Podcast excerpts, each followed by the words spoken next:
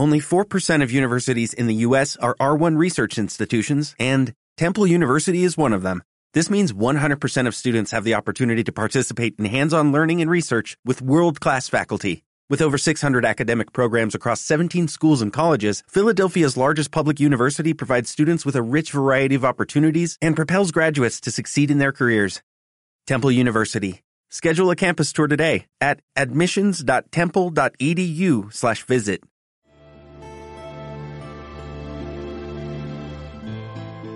Estás escuchando Buscadores de Respuestas, entrevistas. Te damos la bienvenida a una nueva entrevista en el canal. Te ofrecemos una charla amena, diferente y sincera, con un invitado o invitada relacionada con el mundo del autismo, del TEA o CEA, de la diversidad funcional o de la discapacidad. ¿Nos acompañas? ¡Empezamos!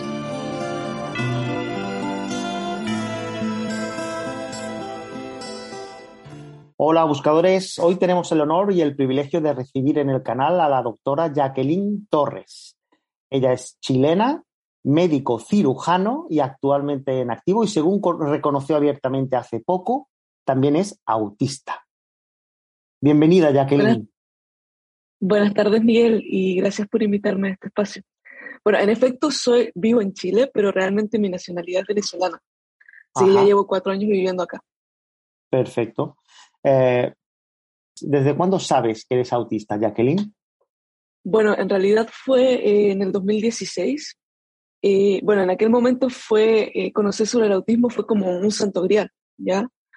Pues a mí me respondía muchas inquietudes, pero pese a ese descubrimiento, pues me llené también de muchas dudas. En aquel tiempo, pues estaba recién graduada de médico y también uno, el llenarse de dudas es por recordar estigmas sociales que uno pues vive en el pasado. Y, y este estigma, y este, este, este estigma incluso ocurría sin tener este diagnóstico. Eh, entonces en el 2016 realmente yo puse una pausa en el diagnóstico eh, y circunstancias que ocurrieron pues me hicieron reanudarlas en el 2020.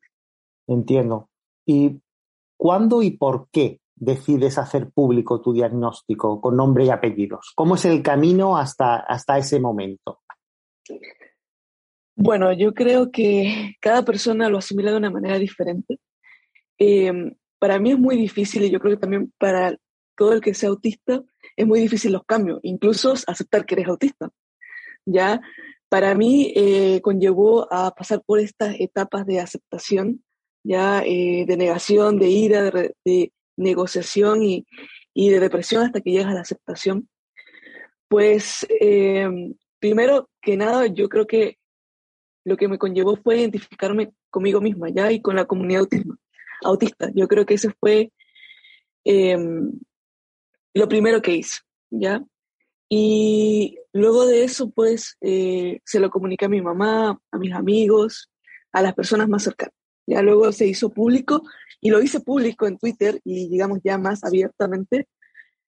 Eh, creo que después que te sientes cómoda, cuando te quitas muchas culpas, cuando te sientes eh, que, lo que lo que como actuaste en el pasado realmente eh, no fue culpa tuya, simplemente alivian las cargas y dices, bueno, en realidad estás bajo mucha presión. Creo que todo eso mm. te lleva, te lleva en cierta manera a abrazar el diagnóstico, pero cada persona tiene que hacerlo de una manera individual y separado. Totalmente de acuerdo. En tu caso, entonces, eh, fue una, una, una, liberación, fue una, una especie de, de, explicación de, de, cuando empiezan a encajar todas las piezas ¿no? del puzzle y empiezas a, empiezas a entender muchas de las cosas que te habían pasado a lo largo de tu vida, que sabías que, que eras diferente, eh, pero no sabías ponerle nombre a esa, a esa diferencia, ¿no? Básicamente, ¿no? Claro, y aparte que uno cuando ya es adulto, y yo en mi caso que soy médico, eh, te, enfrentas aparte con muchos retos eh, sociales, culturales, eh, que se van acumulando. Em, yo creo que el hecho de retomarlo en el 2020 fue precisamente porque el diagnóstico me lo reafirmaron tantas veces que yo dije, bueno, sí, es verdad, y ya creo que es momento de, de ponerle la cara, porque cuando uno desconoce es como, es no tener herramientas para cómo actuar, y creo que eh, el autismo en adultos, aunque el diagnóstico es tardío, este, todavía existen herramientas que, que pueden hacer que pues, la vida sea mucho más, más amena.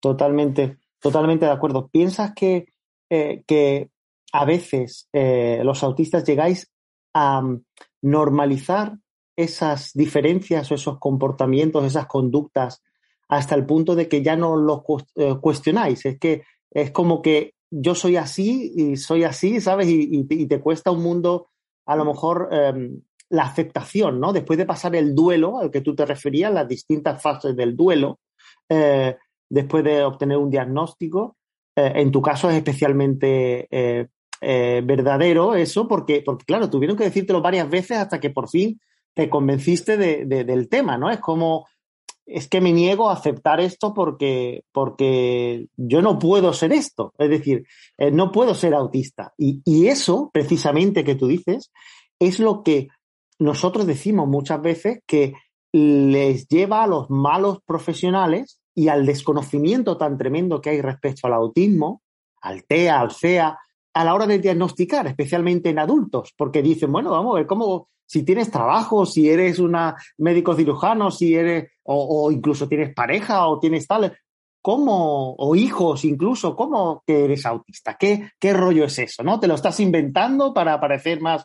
Eh, eh, hasta ese punto, en España pasa exactamente igual, cuesta muchísimo eh, en adultos obtener un diagnóstico porque te dicen, pues muy autista no serás. Si, si miras a los ojos, si, es decir, hay, hay una cantidad de, ¿sabes? Si tienes cierto nivel de socialización, si te puedes... Em, hay un, nivel de desinformación eh, alucinante en pleno siglo XXI y yo creo que, creemos que eso es uno de los principales eh, eh, problemas que tenemos, ¿no? Que, cómo es posible que con tanta información haya tanta desinformación. ¿Tú qué opinas? ¿Qué opinas tú al respecto? ¿Qué es, a, qué crees que se debe? Porque claro, tú también eres una persona formada, una persona que, mm, ¿sabes? Con tu carrera, con tu profesión, con tu... Entonces, claro, ¿qué, ¿tú qué percibes en la, en la, sociedad, en este caso chilena? Ah.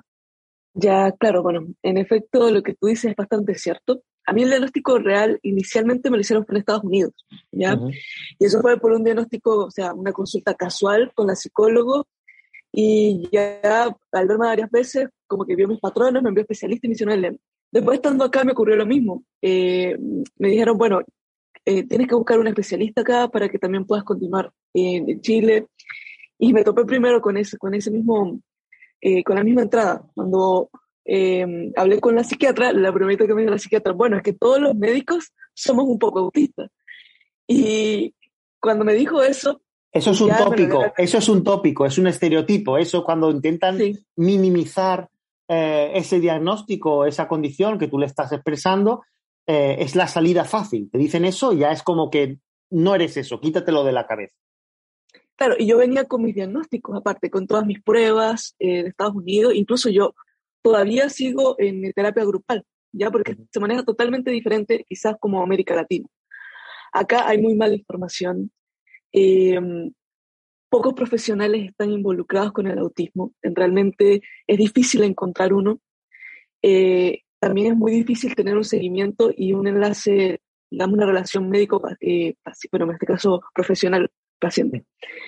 Entonces, eh, e incluso como médico, también hay mucho desinformación. Ya yo de verdad tampoco sabía mucho al respecto hasta que me hicieron el diagnóstico y también eso me ayudaba a mí para ampliar mis horizontes cuando veo un paciente que viene repetitivamente por un problema de salud mental, porque desafortunadamente los autistas tienen muchos, muchas comorbilidades de salud mental, eh, precisamente por eso, porque llevan una vida, eh, digamos, camuflando, eh, haciendo masking, tratando de aparentar ser una persona que no es, que te sobrecarga. Ese sobreesfuerzo llega un momento que va a tener un límite.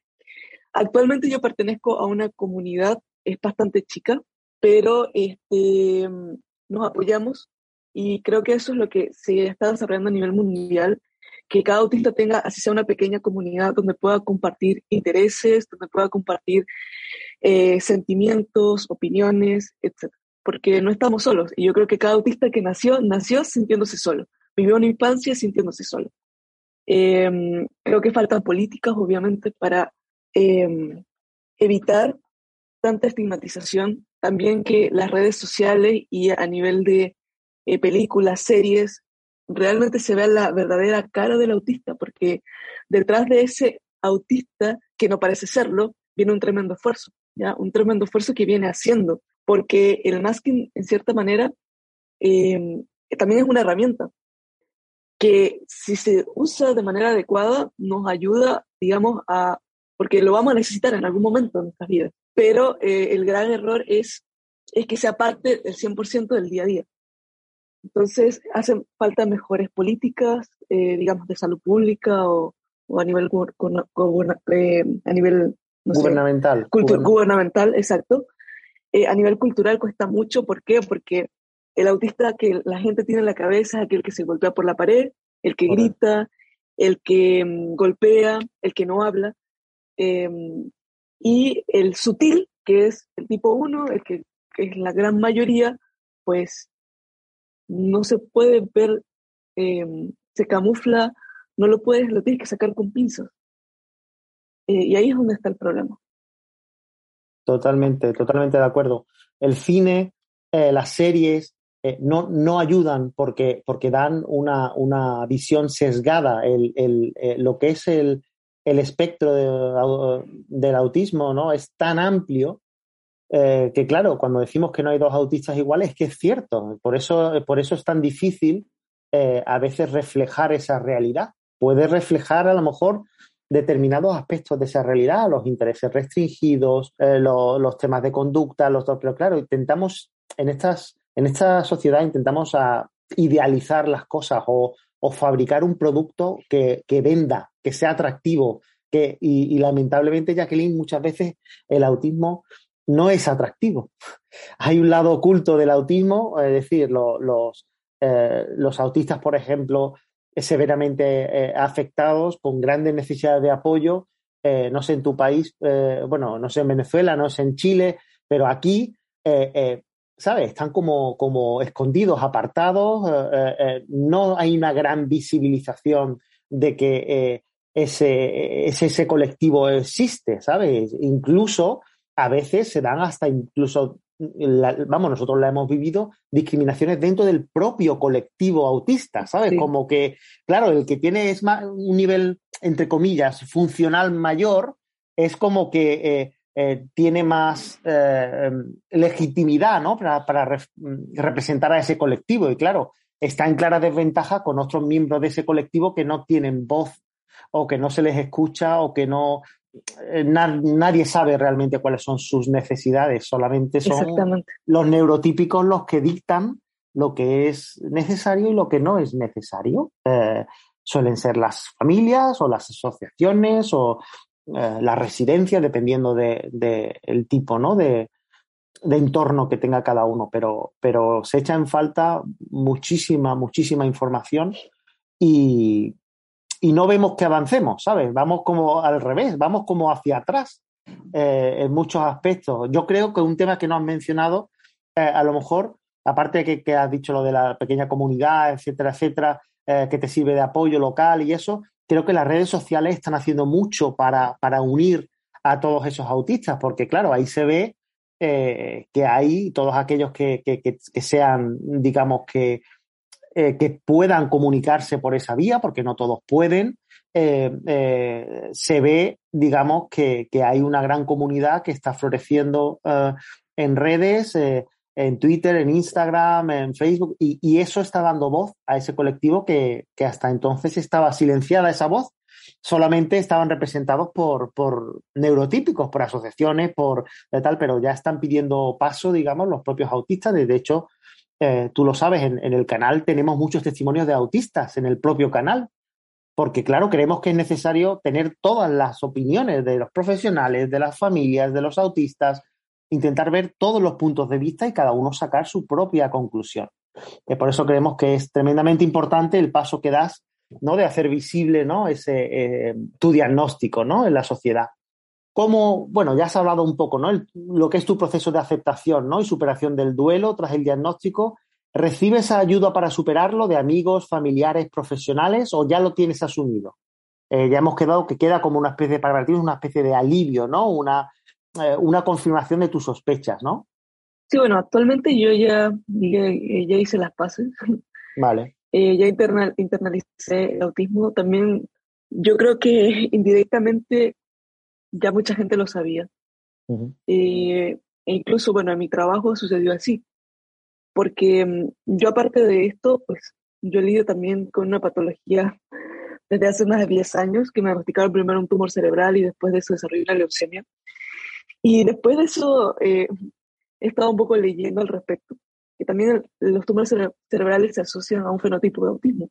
Y mm, claro, son dos condiciones que tampoco se habla. El autismo y, y las enfermedades crónicas, pues tampoco es un tema que, que no está muy, muy dilucidado. Pero mm, eh, en la actualidad yo he tenido muy, mucho apoyo ya eh, incluso de mis familiares. En mi trabajo, eh, pues, tengo un pin que me lo enviaron de, de, la Sociedad acá de Chile que dice soy autismo, también tenía una, una, una pulsera, ¿ya? Y mm, mi jefe directo me dijo, vale, yo ya lo sabía, o sea, tu forma de comportarte, por cómo eres, ya lo sabía, no era preciso, creo que, que es bueno que lo comentes, pero ya lo sabían, ¿ya? Y en mi trabajo tengo básicamente todos los apoyos. En, en mi box. Eh, y eso me ayuda muchísimo a la hora de ejecutar mi, mi, trabajo, porque eh, creo que los autistas, mm, estoy hablando por, por mi experiencia personal, eh, cuando nos enfocamos en algo, pues somos muy buenos ya en cumplir las normas, en cumplir las reglas y pues al jefe que es correcto y que le gusta eso, pues nos va a ir bien. Em, y bueno, eso creo que en, mi aspecto yo eh, he aprendido y con, las terapias y eso a, cómo no sobrecargarme, ¿ya? Porque eh, estoy en contacto, en contacto con personas y, y es una, una carga, una carga bastante sensorial. Entonces, eh, lo que hago es cada vez que veo un paciente, pues apago las luces, me pongo tapones para los oídos y espero sean 3, 5 minutos y paso al siguiente paciente. Y ahí eso lo hago con cada paciente y evita pues, ese agotamiento sensorial que, que muchos tenemos que convivir. Es, una, es como gestionas esa sobrecarga sensorial eh, eh, en tu lugar de trabajo, claro. Sí. ¿Entiendes que haya autistas, Jacqueline, que aún incluso con diagnóstico se niegan a hacer público su, su diagnóstico incluso para evitar represalias, ser víctima de prejuicios, estereotipos, etcétera. ¿Qué opinas al respecto? Sí, bueno, creo que cada autista está en todo su derecho de decidir qué hacer luego de tener un diagnóstico. ¿ya? Creo que el aceptarlo es un proceso muy personal, como ya lo había dicho, y me refiero a los adultos. Eh, no tenemos que, olvidar que todavía vivimos en un mundo que, pese a grandes esfuerzos, sigue existiendo mucha discriminación ¿ya? y estigmatización. Además que vamos a, bueno, lo que hemos dicho, a pasar a los personajes como estereotipados o incluso eh, en contextos peyorativos, ya como tonto, como estúpido. Entonces hay que entender que muchos autistas tenemos trabajos, carreras, algunos, ya, y la desinformación pues eh, genera dudas, miedos.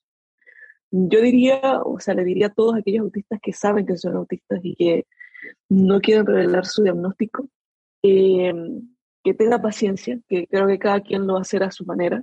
Y mm, hay que identificar a, cada individuo, sea o no sea autista, ya respetarlo en todo su derecho. Yo creo que mm, a veces digo, bueno, que nos respeten como autistas. Yo creo que, que tenemos que respetar a todos, independientemente que sea autista o no sea autista. Y eso es un problema cultural. Y aquí es donde viene el, la gran misión que tienen todos aquellos activistas de la comunidad, ya lo que hacen vos por todos nosotros. Em, y aquel autista que no sabe, que sabe que es autista y que, y que tiene miedo, pues lo que le puedo decir que saber el diagnóstico es un santo grial y que le va a dar mucho alivio no solamente a él, sino también a los que los conocen, ¿ya? A quienes conocen el diagnóstico también pueden tener herramientas para ayudarnos, ¿ya? Y por eso creo que es importante comunicarlo, porque eh, comunicarlo también le va a aliviar las cargas al otro, al que, al que esté dispuesto a ayudar y, y escucharlo, que también son muchos. Totalmente de acuerdo.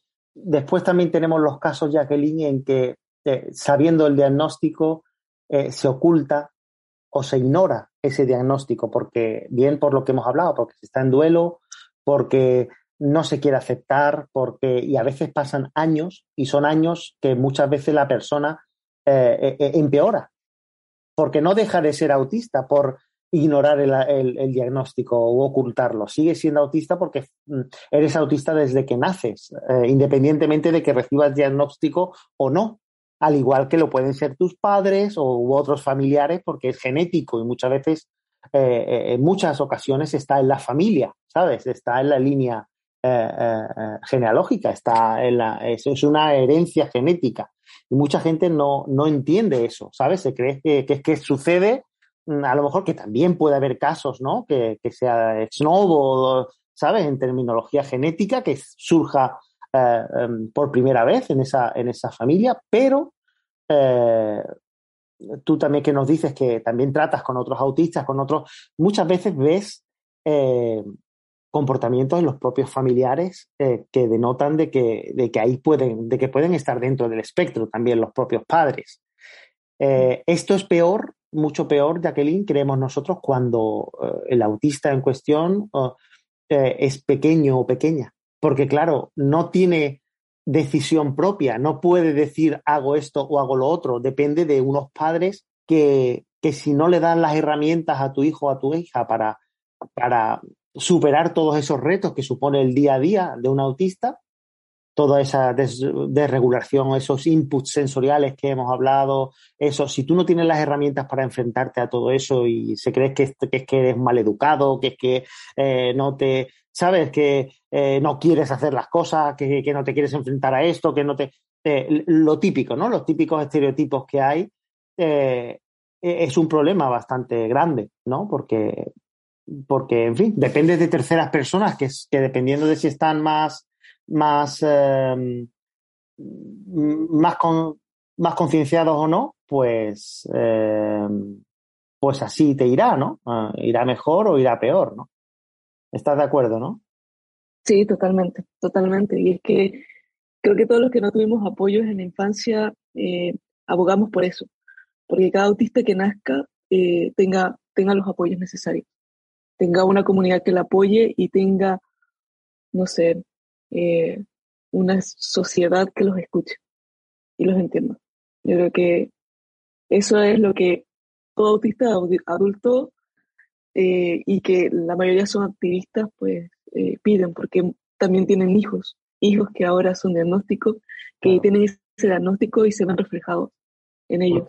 Totalmente, es la importancia del entorno, lo que nosotros decimos, la importancia del entorno, el hacer amable ese entorno, el adaptar a ese entorno.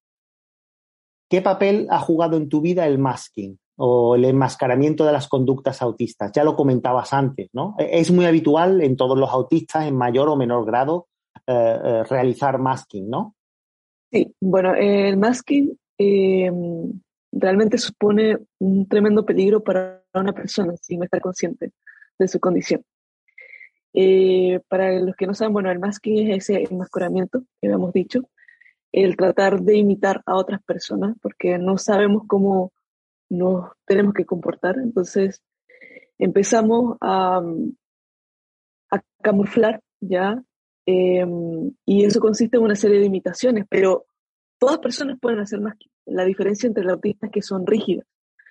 Y esa rigidez es lo que hace que el masking se convierta en una conducta eh, peligrosa, ¿ya? es muy frecuente, más que todo en, en las mujeres autistas. Eh, eh, he escuchado de algunos hombres que también hacen un enmascaramiento, pero es más común en, en la mujer, ¿ya? Pues eh, porque el autista tiene también ese deseo de encajar, de tener amigos, tener relaciones, sobre todo cuando está niño, cuando está adolescente, ¿ya? Este, y esas normas sociales, pues, no, no, nos, no las tenemos, no tenemos ese libro, creo que, creo que no viene empaquetado con nosotros. Eh, y empezamos a enmascarar. Y ese enmascaramiento, en mi caso, eh, fue una herramienta de casi todos los días, ¿ya? Eh, y el problema es que es abusivo para uno, porque llega un momento en que ya no eres, no sabes quién eres. Se come, se es como si te tragara. Em, es lo que se denomina, Jacqueline, el síndrome del impostor. Llega un momento que tú ya no, ya no sabes quién eres porque representas tantos papeles que ya no sabes quién eres tú realmente. Pierdes tu, tu, tu identidad, ¿no? Claro, exactamente. Yo en mi caso, bueno, yo venía de una familia bastante, em, digamos, religiosa, ya, y también eso eh, genera un efecto de presión yo cuando, bueno, era niña, em, la cultura, bueno, la religión, eh, el, el, paternalismo, ya, estas no, también las normas de género, porque eres mujer, tienes que comportarte como eres, ya. Entonces, esto te esforza, a mí me esforzó muchísimo a tener que hablar. Eh, yo recuerdo que mi mamá siempre me decía, llegaba gente, yo pasaba eh, sin hablar, sin decir ni hola, y recuerdo que mi mamá me decía, vamos a volver a entrar y vas a saludar, ¿vale? Pero en aquel momento nadie sabía qué era lo que tenía. Em, y ese, ese, ese forzamiento de que tenía que ser, eh, bueno, que tus primos salen, em, que por qué no vas a, la plaza, que por qué no escuchas música, por qué no te gusta bailar, eh, y todo ese tipo de cosas, ¿ya? Y que te, te hace sentir culpable, te hace sentir eh, con una presión muy fuerte y, dudando de que si en realidad es algo que falla en ti. Entonces, como al siempre tú sientes que es tú el que está fallando y como no sabes cómo hacerlo, pues comienzas a imitar. Y mm, ya de adulta, pues cuando ya sabes todo eso y sabes el peligro que conlleva hacer más que en tanto tiempo, pues eh, en mi caso yo aprendí, aprendí con, eh, con terapia de cuándo se hace más y cuándo no, cuándo es, eh, cuándo uno debería de, usarlo a su favor y cuándo hay que parar, ya, porque hay que estar consciente de cuándo lo estoy haciendo. En, mi caso ahora, yo casi no, ahora no hago casi masking, ya, eh, muy pocas veces, sobre todo en mis entornos laborales, que sí o sí algunas veces tengo que hacerla. Em, pero del resto no. Eh, yo eso, y ahora he notado que ha reducido mucho el estrés, ha reducido mucho la ansiedad, el agotamiento físico extremo, eh, así que es un gran avance. Yo creo que nunca es tarde, así se hace, tenga 70 años, 80 años y te hacen el diagnóstico, pues nunca es tarde. De hecho, lo has dicho, ah, te has aceptado, ya te has aceptado como eres, eh, que no estás rota, que no es que no sirvas, que no es que no valgas, que no es que estés defectuosa, sino que eres como eres y punto, ya está. Eh, ni mejor ni peor, diferente, ¿no? Esa es la, la idea, yo creo que, que, tenemos que transmitir, ¿no? Para que, para que la gente no se avergüence, ¿no? De, de ser autista, ¿no? Porque ese es el, al final ese es el, el eh, creo yo, la cuestión que hay de fondo, ¿no? Que, que nos, ¿sabes? Eh, está esa vergüenza de, de, de sentirte autista porque, por el ser señalado, ¿no? A lo mejor señalada, el, el, y por eso se hace masking, ¿no? Para intentar esa aceptación dentro del grupo, ¿no? Y, formar parte, ser aceptado aceptada y, y, pasar desapercibido. Eso es sin tener en cuenta el alto precio que se paga, ¿no? Tanto salud mental y física, ¿no? Porque también es, es muy habitual, lo hemos comentado muchas veces, Jacqueline, que como tú hablabas antes, las lo que se conoce como las comorbilidades del autismo, em, eh, son patologías o incluso enfermedades que están asociadas al autismo, ¿vale? Tenemos un monográfico de dos episodios dedicados nada más que a las comorbilidades del autismo y es muy frecuente que se diagnostiquen antes las comorbilidades que el diagnóstico primario, sobre todo en, mujeres, ¿sabes? Eh, lo cual te da un poco el nivel eh, de, falta de especialización, de preparación de, que tienen los profesionales, ¿no? Que tratan. Entonces, claro, si das con un mal profesional te puede arruinar la vida porque te está diagnosticando de cosas que no, que no tienes o que no eres y, con la consiguiente medicación, eh, ¿sabes? Estás polimedicada, eh, polimedicado y, realmente eh, hay que dejar claro que, el autismo mm, no se medica, no hay medicación para el autismo. Mucha gente tiene otro, otra, otra idea, se creen que quieren esa pastilla, esa panacea, ¿no? Que te cure el autismo y que, pero eso no existe. Tú puedes medicar las comorbilidades que trae el autismo, si tienes epilepsia, si tienes TDAH, si tienes eh, eh, otro tipo de patologías, pero no el autismo en sí.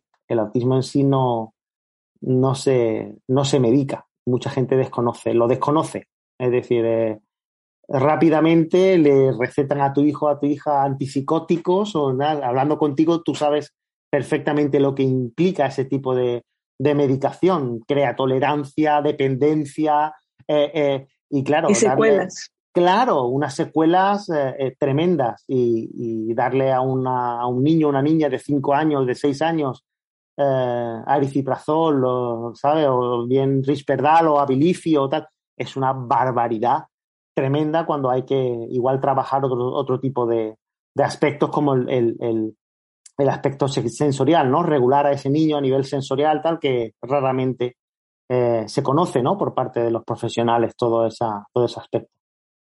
Sí, es que igual eh, a nivel de clínica la salud mental todavía está empezando a caminar. Ya eh, la salud mental a nivel mundial todavía lleva un pasado, un pasado que cuesta mucho dejar. Ya, y tenemos las farmacias detrás, entonces... Presionando. Ah, sí, Hasta aquí la entrevista de hoy. ¿Te ha gustado? Cuéntanoslo con un comentario o email. Dinos también a qué invitado te gustaría que entrevistáramos en un próximo episodio o, si eres tú, por qué deberíamos entrevistarte.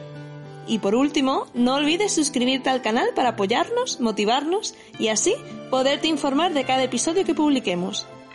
Muchas gracias por escucharnos.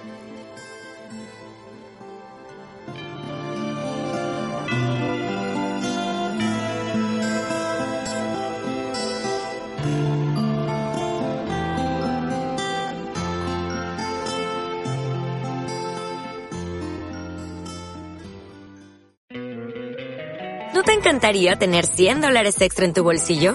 Haz que un experto bilingüe de TurboTax declare tus impuestos para el 31 de marzo y obtén 100 dólares de vuelta al instante. Porque no importa cuáles hayan sido tus logros del año pasado, TurboTax hace que cuenten. Obtén 100 dólares de vuelta y tus impuestos con 100% de precisión. Solo con Intuit TurboTax. Debes declarar para el 31 de marzo. Crédito solo aplicable al costo de la presentación federal con TurboTax Full Service. Oferta sujeta a cambios o cancelación en cualquier momento.